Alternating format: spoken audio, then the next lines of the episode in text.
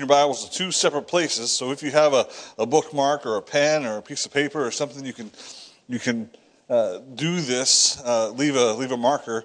Uh, open to Second Corinthians chapter one, and when you find that, turn over to the book of Acts chapter twenty-seven. Second Corinthians chapter one, and then Acts chapter twenty-seven. The reason we're doing this is, well, there are some principles that we will see in 2 Corinthians chapter 1 that we will see exemplif- or exemplified in Acts chapter 27. And so, with that, uh, just I find that the, the Bible makes the best example the best the best uh, way to illustrate something. Uh, that many times God illustrates uh, in the Old Testament, or sometimes even in the New Testament, as in this case, uh, will, He'll exemplify or or, or or, or show us uh, something that's later explained. And uh, so that's what we're going to be looking at here today. Acts chapter 27, we're going to look at verse, starting in verse 14. And we're going to read through this. We'll pray and, uh, and then see what the Lord can do for us. Uh, verse 14 says, But not long after, there arose against it a, a, temp- a tempestuous wind called Euroclydon. Now, we, we preached on the passage here just a little bit later than this, uh, after the shipwreck uh, a couple weeks ago. Uh, but uh, this any, time that there is a storm that is given a name, that's a bad storm right? Uh, uh, we, we, we do that now with our hurricanes, and they'll give them they'll give them names, whether it's a, a male or female name doesn't doesn't really matter.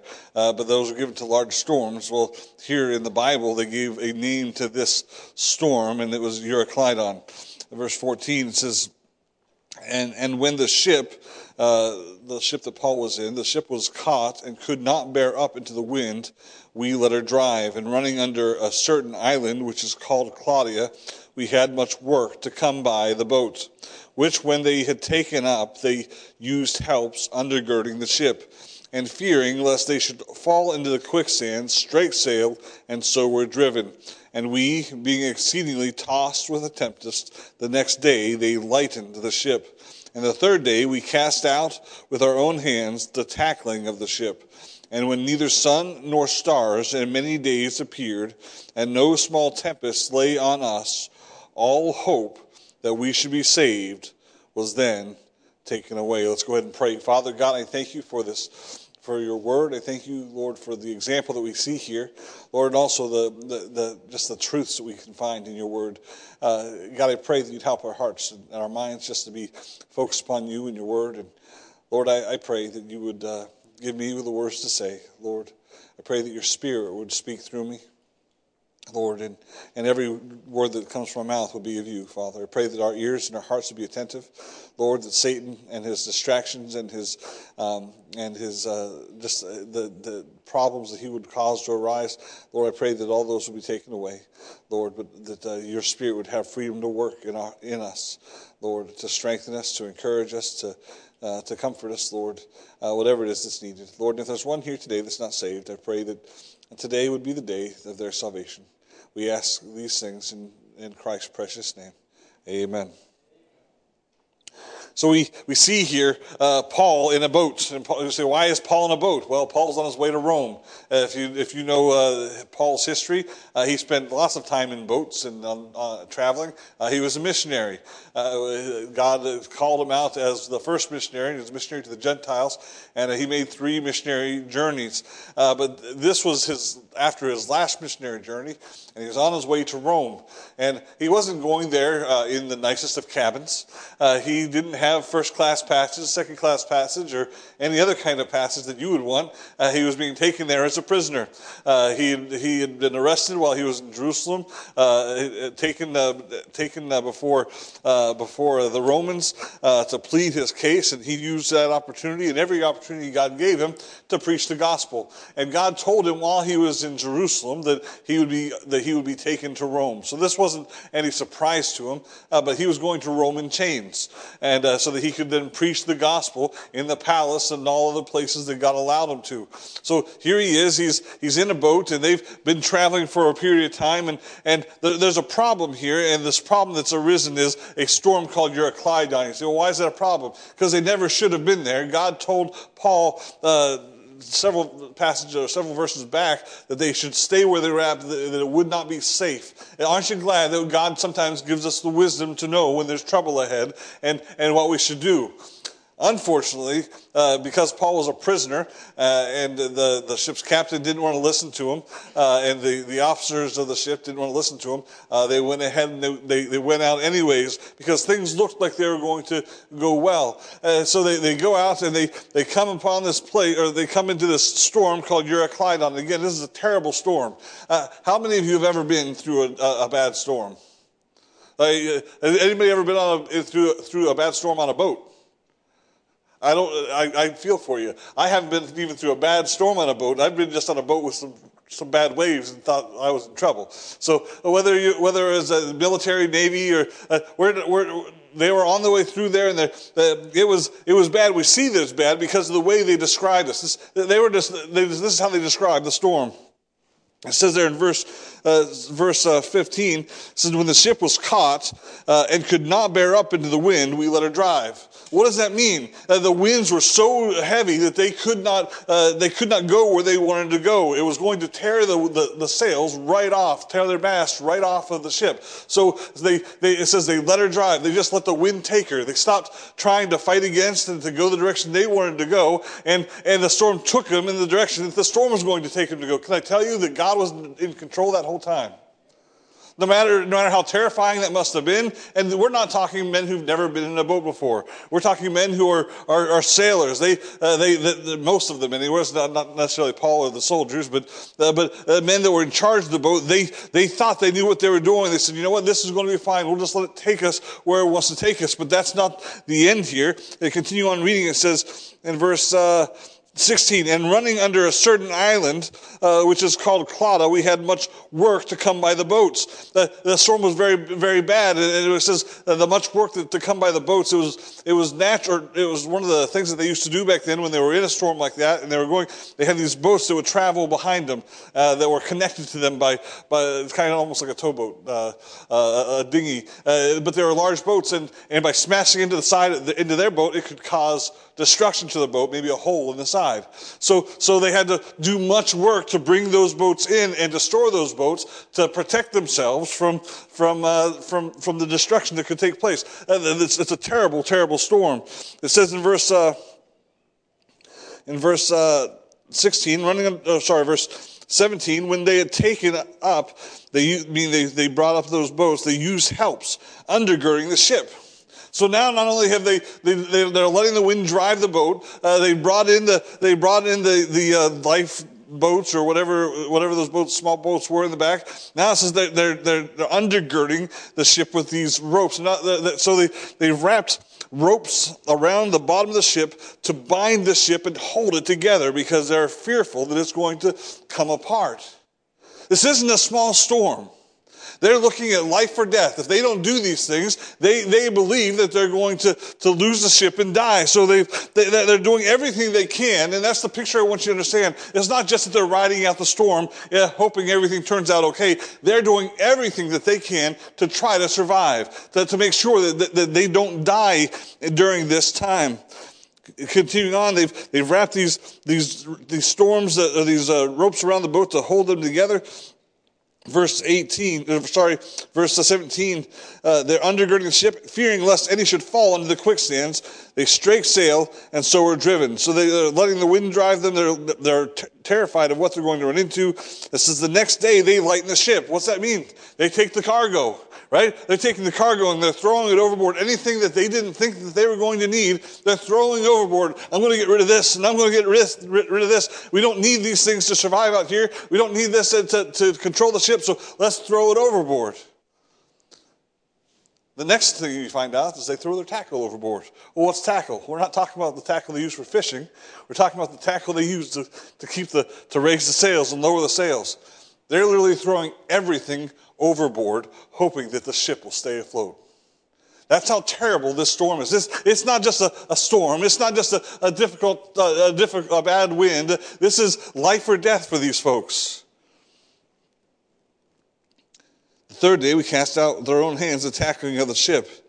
And when neither sun nor stars in many days appeared, and no small tempest lay on us, all hope that we should be saved was then taken away.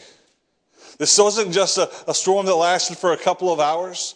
This wasn't just a storm that lasted for a day or, or a night. This has been several days. No, no, uh, no stars to look at at night. Uh, it, it, was dark and stormy and terrible uh, the, the entire time. And they have lost all hope. They've done everything they can. And at this point, they are helpless, floating in the water at the mercy of God. Now, why is that important? Have you ever been through a difficult time in your life? I mean, uh, the, the, the, 2020 is like the year of Euroclydon. Euroclydon, right? and we've talked about comfort and strength and, and God bearing us through, but I, I, I want you to, I want you to understand uh, something here. They, they, they didn't think there was any hope. And for the people of the ship, there, weren't, there wasn't any hope.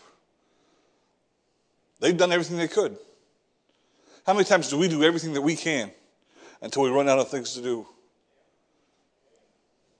That happens all the time. We try to refigure our finances. We try to do this. We try to do that. Uh, I get another job because we don't have enough money, uh, or I've lost my job and I don't know what to do, and I've put out a million different, uh, put my resume out a million different ways, and we do everything but trust God. Say, well, that's the first, uh, uh, sometimes, and it's really what it comes down to, is that's the last thing that we do when it should be the first thing that we do. Now, we're not talking about Christians here, that, other than Paul on the boat and, and, and those, his companions that were with him. But we want to see what happens. Verse 21 says, But after long absence, Paul stood forth in the midst of them and said, Sirs, you should have hearkened unto me. I'm, I'm, something tells me the flesh in him was, was glad to be able to say, You should have listened to me in the first place. However, uh, he says, You should have hearkened unto me and not have loosed from Crete, and, and to have gained, gained this harm and loss. And now I exhort you to be of good cheer. For there shall be no loss of any man's life among you, but of the ship. They're in the midst of, of the biggest storm any of them have ever seen. They're, they're, they're running at the, at the mercy of the storm. Uh, they've, they've thrown everything overboard. Uh, they've thrown all their, they've thrown uh, the, the tackle overboard. They're just hoping that somehow they survive the shipwreck. And Paul gets up and says, you know, you should have listened to me in the first place. I told you this wasn't a good, a good idea. Not exactly probably the most popular guy at that exact second. But what, he's getting ready to do is to encourage them. He says, "Well, you should have listened to me. You didn't. We wouldn't have. We wouldn't have had all of this loss. However, be of good cheer. Cheer up. Have you ever went to somebody who's going through a difficult time? Donnie, just cheer up. It's going to be okay. It never works out that way. At least uh, uh if you're on the receiving end, you're like, you have no idea. And I, can, I can, I, am sure that the, the, the, people on the boat were, were, were, were, upset. They were, they were scared. They were terrified. But how could Paul, in the middle of all this, get up and say, Be not afraid, or uh, cheer up? Because God cheered him up first. And notice what happens in the next, the next verse as he's telling them. He says, For there shall be no loss of any man's life among you, but of the ship. How does he know that? Well, it's not because of his knowledge or, uh, uh, in shipping or in life saving. Verse 23 For there stood by me this night the angel of God, whose I am and whom I serve, saying, Notice what he said to Paul Fear not, Paul. Thou must be brought before Caesar. Listen, uh, why is this important? Because Paul was afraid, just like everybody else. He was afraid. Otherwise, God wouldn't, the angel wouldn't have told him to fear not. He was, he was there with the, uh, he was there with his own hands throwing stuff overboard with everybody else. They were doing everything else that they could to keep that ship, ship afloat. And, and there came a point, uh, even in Paul's life, where he began to fear and tremble. He knew he was supposed to go to Caesar and preach to Caesar. He knew he was to share the gospel in Rome. He knew that's where God was going to take him. But sometimes in the darkness of the night and the, the difficulties that we're facing, we forget that God has greater plans for us. And God had to remind Paul, fear not. And in that, he says, uh, he told Paul that there would, there would be no loss of life as long as they listened to what Paul told them to do, what God, what, God told them to do through Paul. Uh, uh as long as uh, it reminded Paul that he had a greater purpose in his life and God was not done with him yet. And I mean, uh, he was able to find rest in that. In what? His faith in God. Not in the boat, not in the ropes that were binding the boat, not in everything that they had done to, to keep the boat afloat, not in the captain or the, the, the ship's mate or whatever else you call the rest of the people on a boat. Uh, it had nothing to do with them. It had everything to do with, the, with God and the promises of God. Now turn over to 2 Corinthians chapter 1.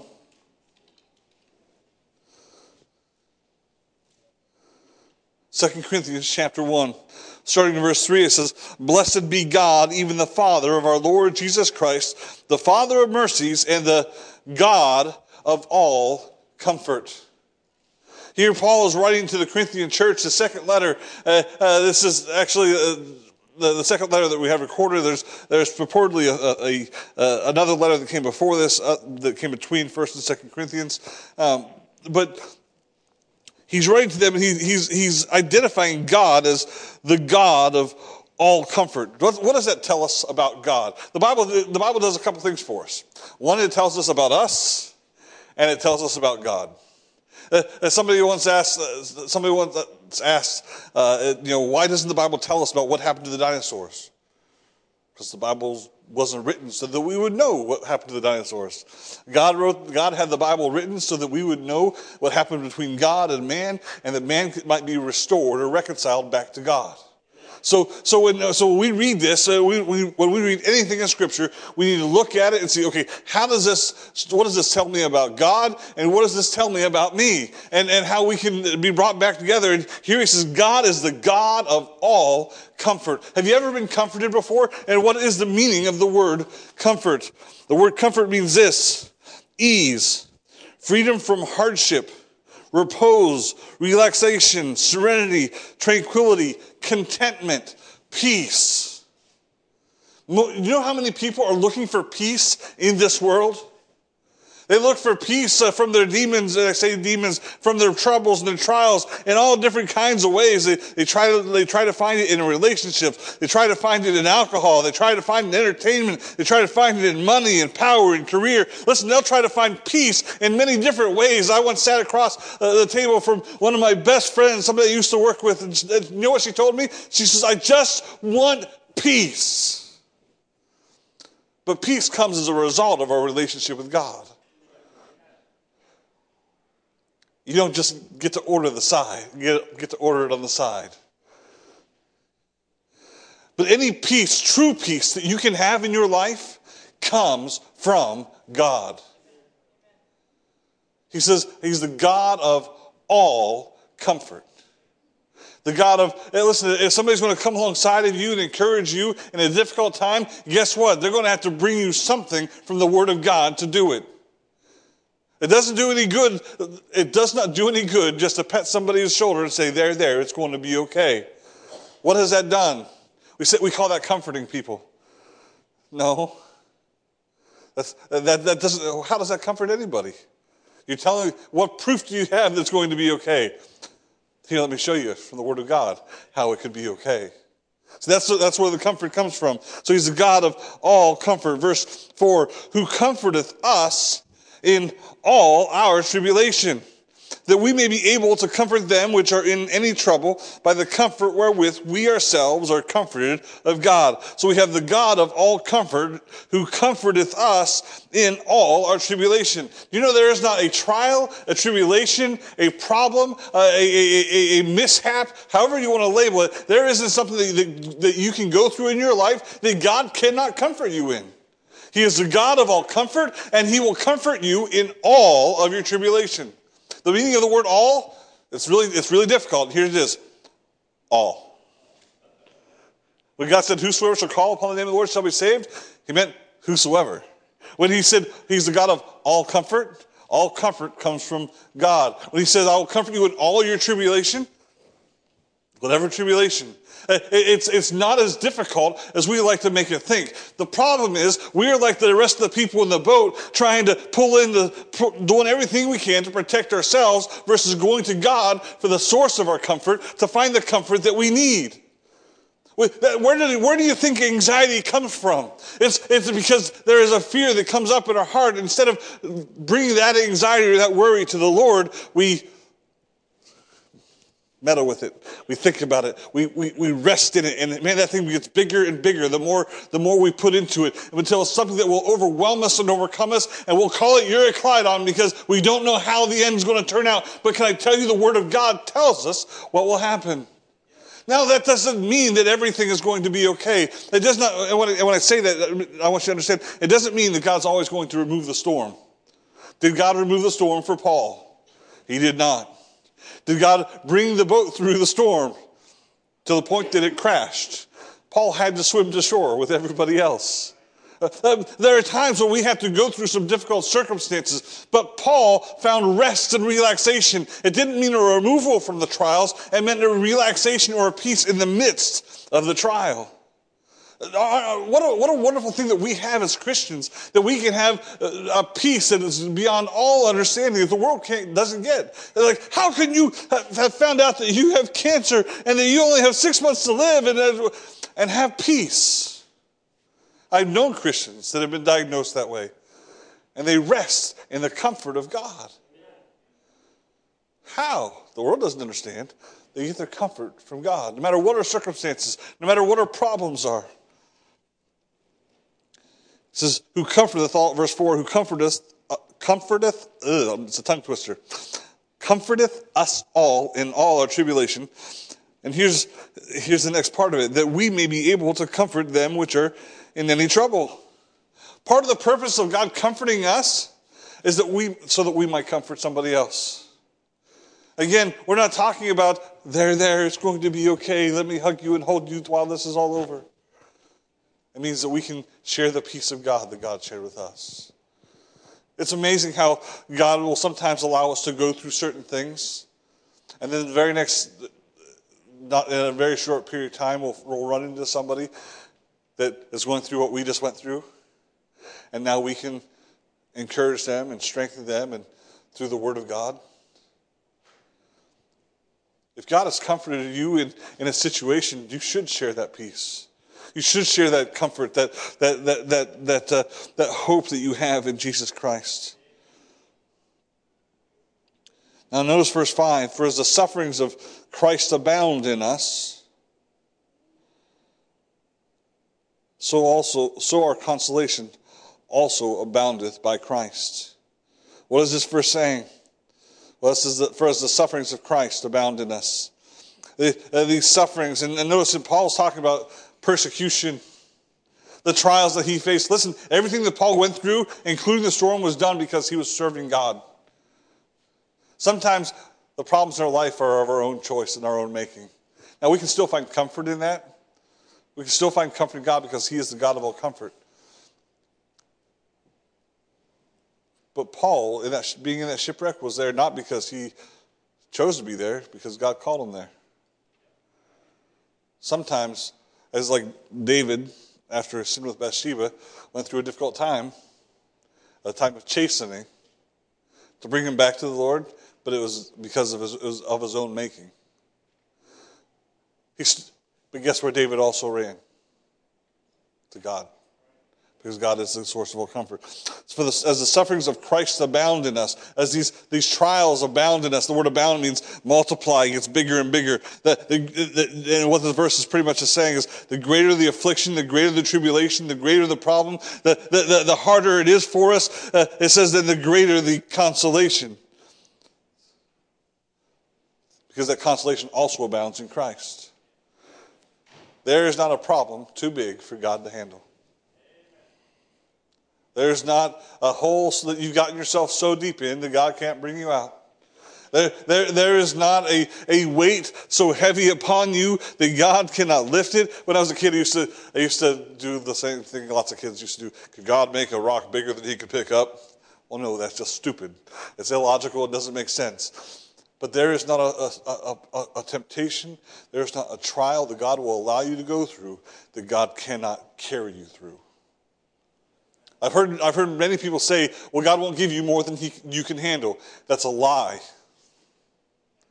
God will give you more than you can handle, but He'll never give you more than He can handle. The, the, the, the, the, the, clue here is that God wants us to stop trying to do it by ourselves and to trust in Him for the help that we need. We are too, we, we, we are so bent on doing everything that we can. We need to come to a point where we understand that we can't.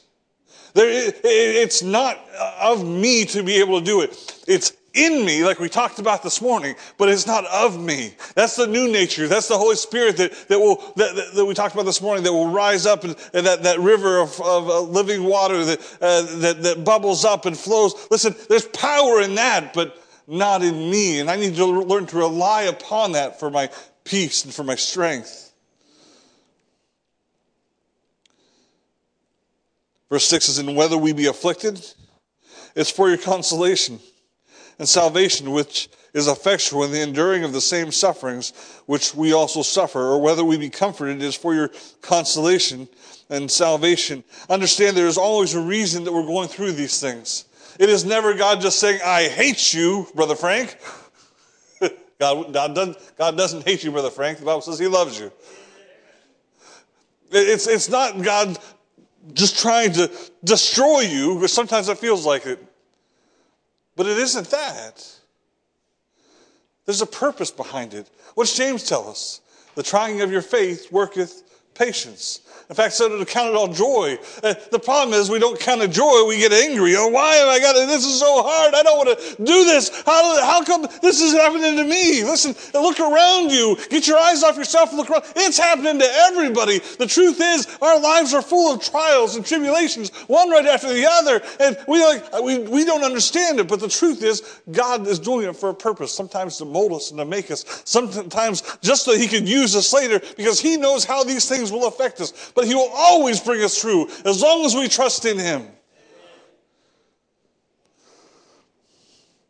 He says in verse 7 And our hope of you is steadfast, knowing that as ye are partakers of the sufferings, so shall you be of the consolation. Paul's saying here, listen, I know that you guys are going to be going through sufferings and tribulations and persecutions, but my hope is steadfast. Why? Because he's not trusting in their ability to get through those things. He's trusting in God's ability to bring them through those things.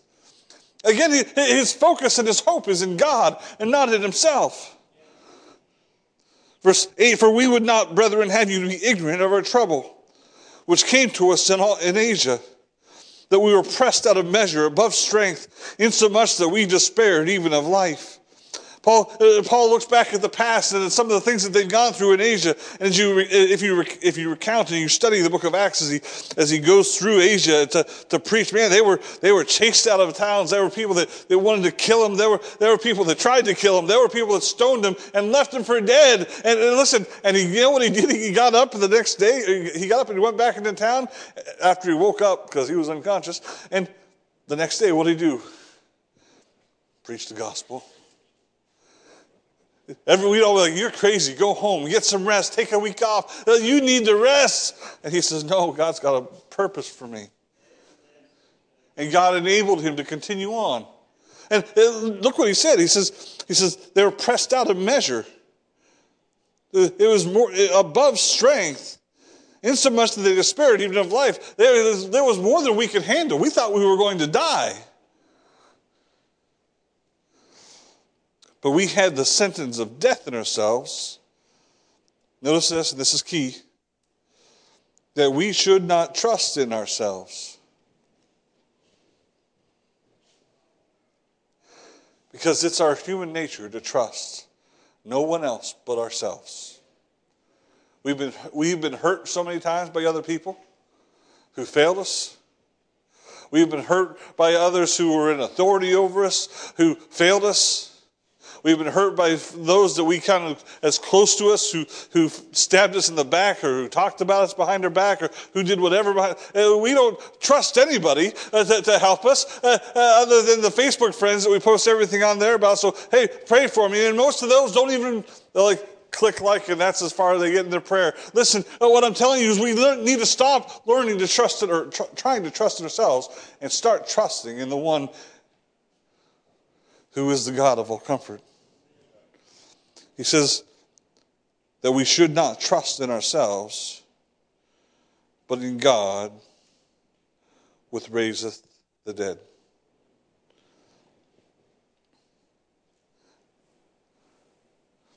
He says God, is, God allowed those things so that we would come to a point that we stopped trusting in ourselves and started trusting in Him. Now look at verse 10. This is verse 10 is really the text. All that has been has just been leading up to the message, and here's the message. It's really short, actually. Who delivered us from so great a death, and doth deliver us, in whom we trust, that he will yet deliver us.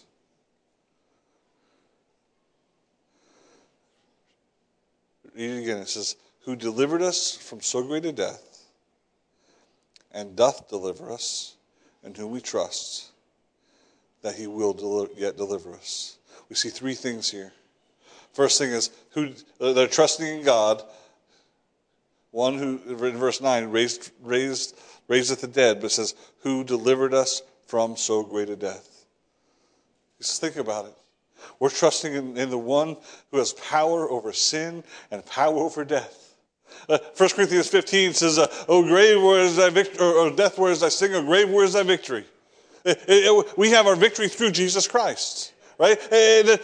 we don't have to fear death. We don't have to fear sin while we still sin and we still struggle. we know that it's done. It's over with. When Jesus said it is finished, he, he, he was right.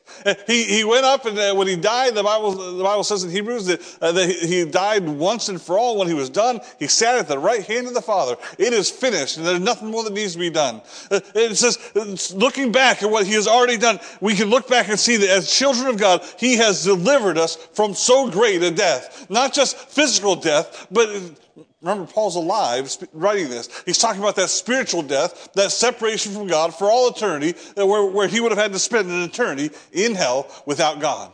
He says, He has delivered us from that. Look back to that and remind yourself every time you begin to become overwhelmed with whatever you're struggling with, remember what God has already done for you, where He brought you out of, how He rescued you and saved you and put you within the jurisdiction of the kingdom of heaven, that you now belong to His Son. You're called His child. You have an inheritance that you'll be able to uh, uh, enjoy for an entire, entire eternity. All of it.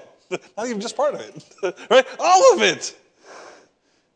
That's what he has done for you. We, we, we think about salvation, and many times it, it becomes so little in our minds when it was the greatest thing that could ever happen to you. Listen, you could, you could be born without arms and legs and, and, and, and not be able to talk with blind and, and somehow if God reached into your heart and showed you the mercy of God and you trusted in Him, you would have a terrible life here on this earth, struggling with whatever physical ailments you may go through. But look, let me tell you, that salvation is the greatest thing that could ever happen. No matter how difficult this life is, salvation is everything. So remember, remind yourself, uh, when, when you talk, talk about the comfort of God, remind yourself about what God has already done for you. But not just that. Trust in what He will do for you now. Look at verse 10 and, and doth deliver in whom we trust. And not, not only did he deliver us, but he doth deliver. You know, we're, we're delivered from, from death. We're delivered from so great a death, but he continues to deliver us. Even now, no matter what your, your problem is, no matter what your struggle is, he'll deliver you. No matter how heavy it is on your shoulders, as you bear it, Bible says his burden is light. He says, Take my yoke upon you. Learn of me. Don't try to carry it yourself. Trust in him. Philippians, I believe it's Philippians. I may be heading to the wrong, wrong passage, but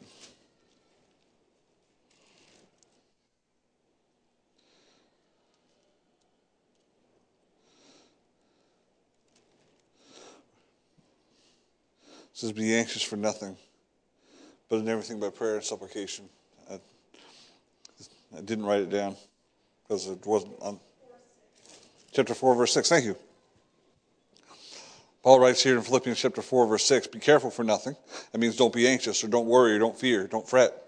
But in everything, by prayer and supplication with thanksgiving, let your requests be made known unto God. And the peace of God, shall, which passeth all understanding, shall keep your hearts and minds through Christ Jesus.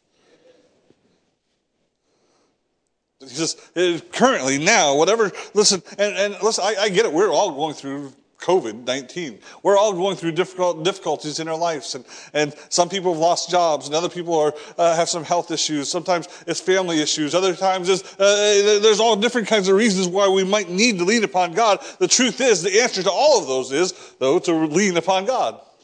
Doesn't matter what your problem is, rest in the Lord. He said, what that verse said there in Philippians says, it says that to, not to be anxious, not to fret, not to fear, but instead, Pray and ask God. And then the peace of God that passes all understanding, the comfort of God, which the, uh, from the God of all comforts, that's when we re- that's when we receive that.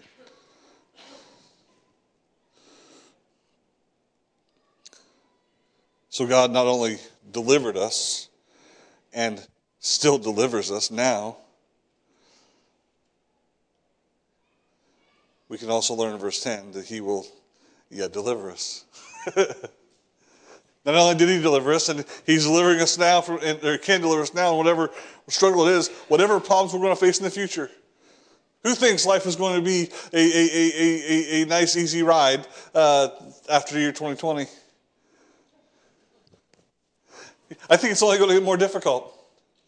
I think it's only going to be harder to be, a, to be a Christian. I think it's only going to be harder to be a pastor. I think it's only going to, it's only going to be harder uh, just because the way the, the world is going.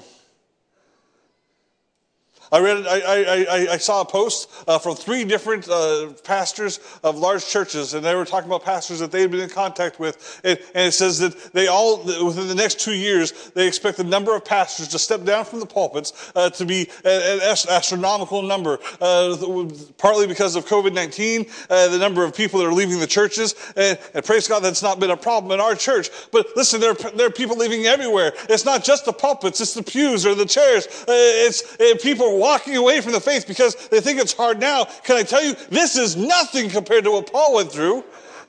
This is absolutely nothing. But whatever we face, whether it becomes uh, uh whether it becomes illegal to share the gospel uh, of salvation by Jesus Christ alone, or whether uh, no matter what happens, He will still save us. He will still deliver us. He will still comfort us, and no matter what it is we face. If, if they come and tell you, listen, you can't share the gospel on your job, you're fired. Guess what? God will give you another job, or God will take care of your family. It doesn't matter what it is. If, if, understand that we, whatever persecution is coming our way in the future, the God who did deliver us, the God who is delivering us, will deliver us. So there are three things that I believe that we can infer from, from what we've studied here today. One, as long as we're in this world, there will be trials.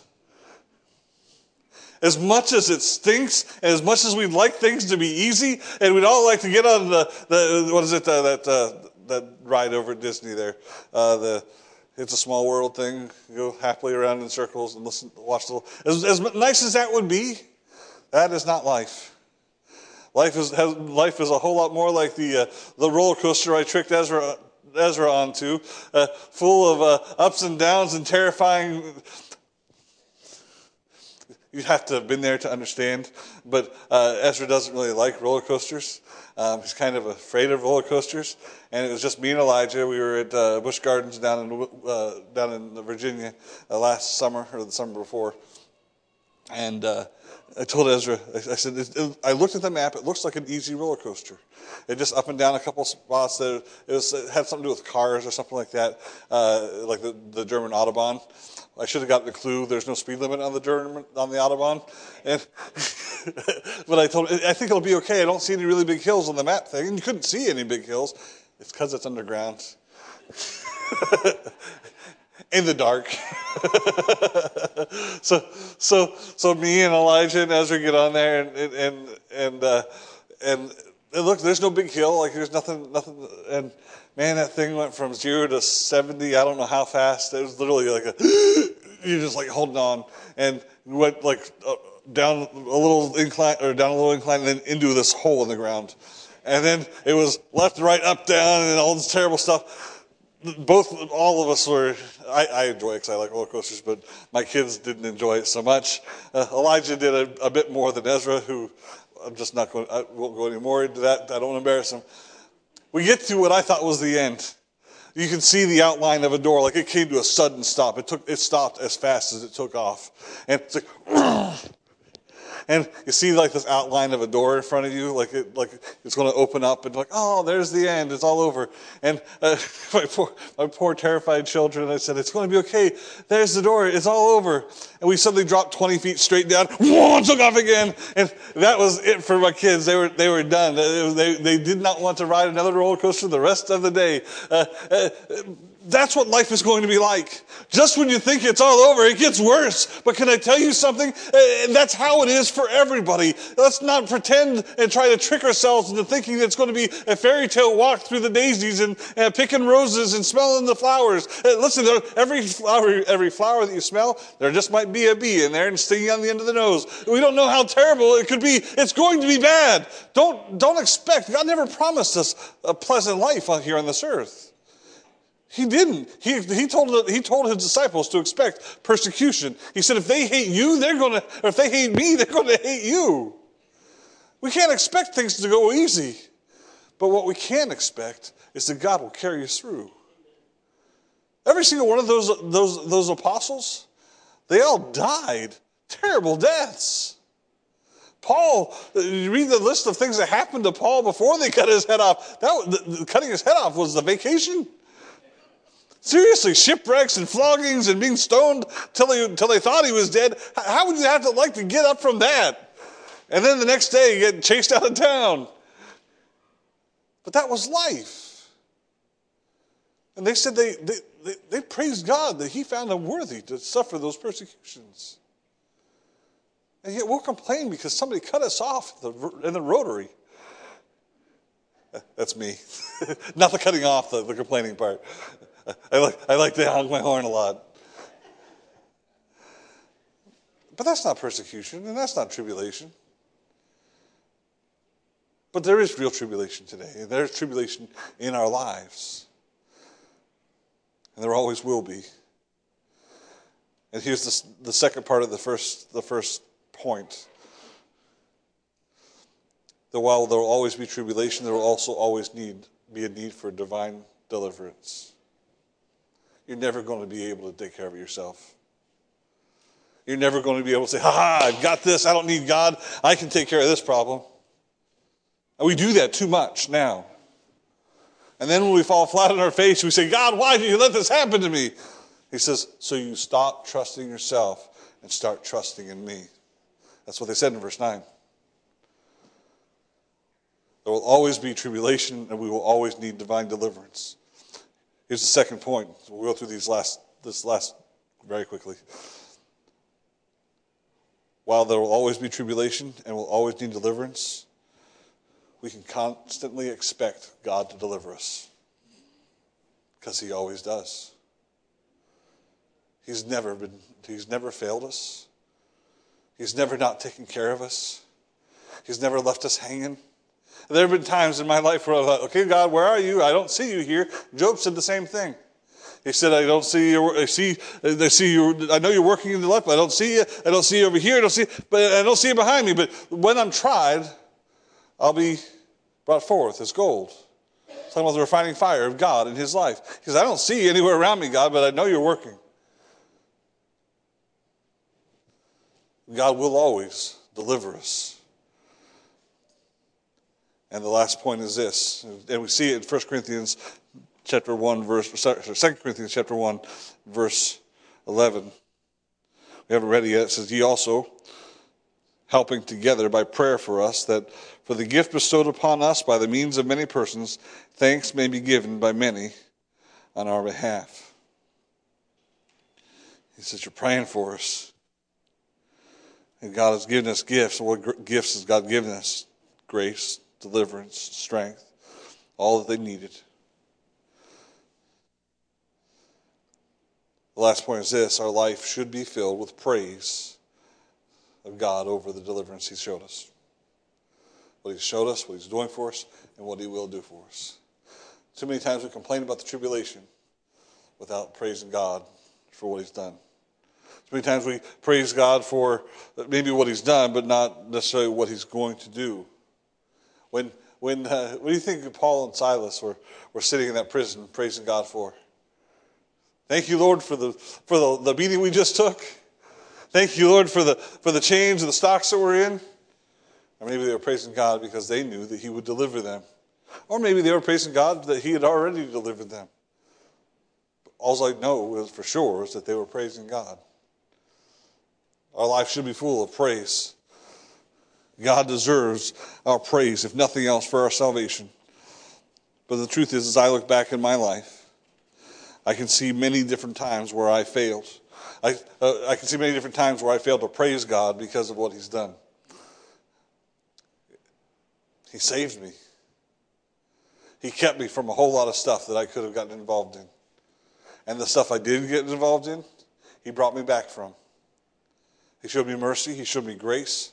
He's worked in my life in many different ways. Uh, uh, I look at uh, my dad breaking his back, and, and uh, times at home when we when God took care of us and provided for us.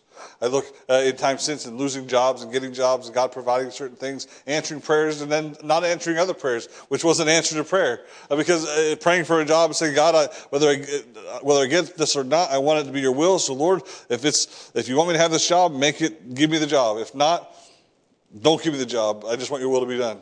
And I'd either get it or not. But you know what that did for me? I didn't fret and worry, well, did I do something wrong? No. It wasn't God's will. I could trust Him. And that's what uh, has happened over the years is I've learned to trust God and learned that I can't trust myself. And, and that's where I see the God of all comfort is. He gives us the comfort we need for the trial that we're in. And next time, next trial, He gives us that comfort too.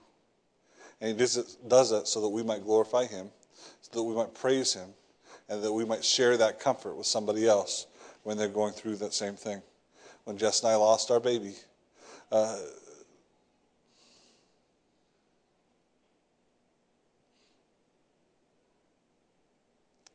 it's difficult.